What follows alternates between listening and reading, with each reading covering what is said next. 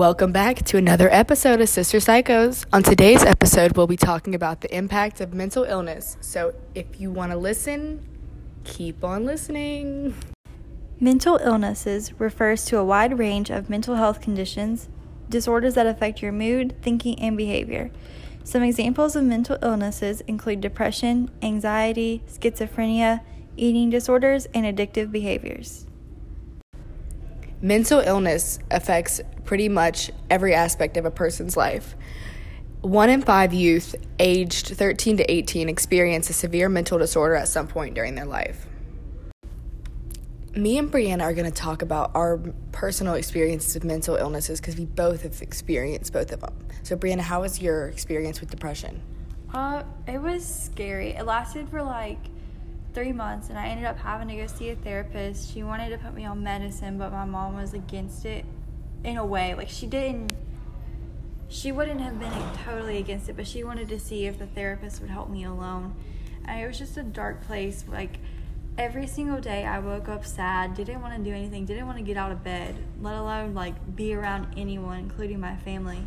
So it really impacted my family a lot. They were worried for me, but they also didn't know how to help. A lot of people don't know the best way to help someone and they try, but it just makes it worse. When people talk to you, you just don't want to listen. You don't want anyone's opinion because it just makes it worse every Yeah. day.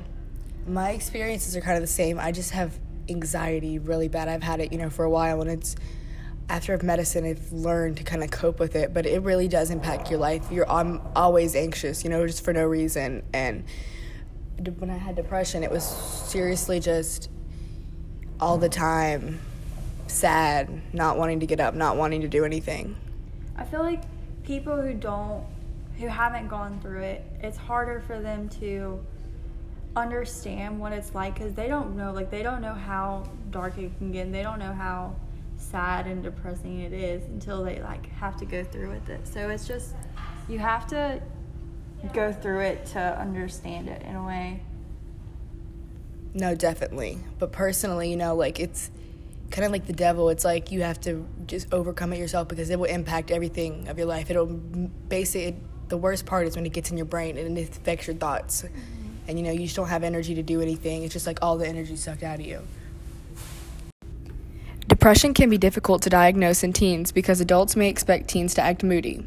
Also, adolescents do not always understand it or express their feelings very well. They may not be aware of the symptoms of depression and may not be able to seek help. These symptoms may indicate depression, particularly when they last more than two weeks. Poor performance in school, withdrawal from friends and activities, sadness and hopelessness, lack of enthusiasm, energy or motivation, anger and rage, and overreaction to criticism. now me and Emily will talk about our experiences with depression. I actually haven't had any personal experiences with depression, but I know when um, my mom was diagnosed with cancer both times, thyroid and breast cancer, she fell into a depression.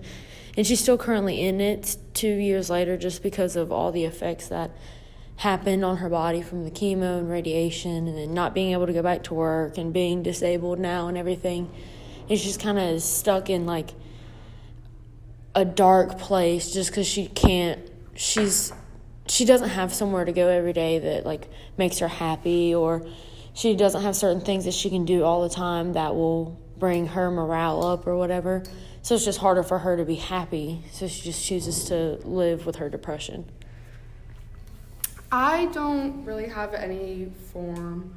I haven't really experienced anything first on. I think definitely something that has been hard, especially for not only just me but other seniors that I know, is more so of an anxiety thing just because such a big part of our lives is about to end and just because there's so much that's about to change in our everyday lives as far as routine goes, I think it can cause anxiety just to make us anxious for what's new that's about to come as far as going to college and meeting new people and having a new routine. It's definitely going to be a different adjustment to get used to, and it does cause some anxious moments. But as far as depression, I don't really have any personal experiences. I just think that does kind of play a part in it because if you are anxious, it is kind of hard to always be positive So you do have to kind of see the positive side of things when you are in those situations.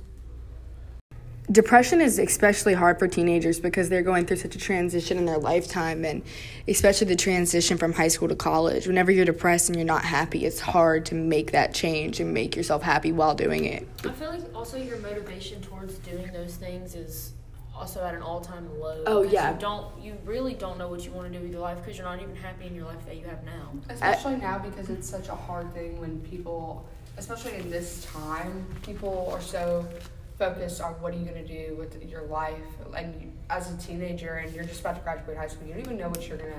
Yeah, I mean, you pick a major, but you, more than likely you're going to switch that major. You don't even know what you're going to do in college. all just if you're the your depressed, you don't even have a lot of times the energy to get out of bed. So like much less energy. and you that relates to, back to like what I said about my mom. Like she, since she doesn't have to work, she's disabled and she's depressed. Most of her time is sleeping in, in the bed and like in her room That makes at it worse. home. and it, just does, makes and, it and it's hard, and but it is hard to take the step to actually, because you Yeah. have to change your life. You can't sit there and hope it's going to get better because it's not. You have to. And it's, it's also, in your brain. I feel like it's also hard for those people because everyone around them is kind of just like if they don't have depression, they're kind of just like Why why, can't you- why can't why you can't- just yeah, yeah. why can't you just Another get up thing and deal is, with it? especially for teenagers, a lot of people's parents brush it aside. Definitely, Yeah. don't believe them or a think lot they're of parents don't want them to take the medicine because they're like that'll affect them all. Like, so they just don't. Well, because when you take medicine for depression, it's more so it makes you a zombie. You know, you Yeah. don't you don't. Well, no, it's whenever it's in your brain. Like whenever you have cyclical depression, like that's when it's like your the chemicals in your brain are off. That's Yeah. why it's like that's the medicine, and I'm on depression medicine. So like yeah.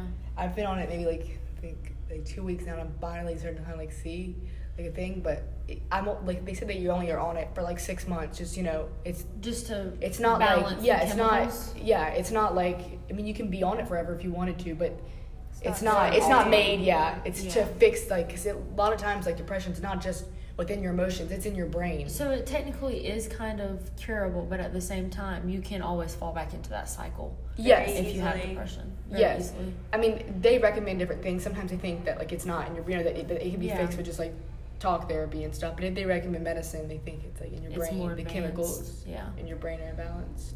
Well, I learned a lot then because I don't have this problem. Thanks.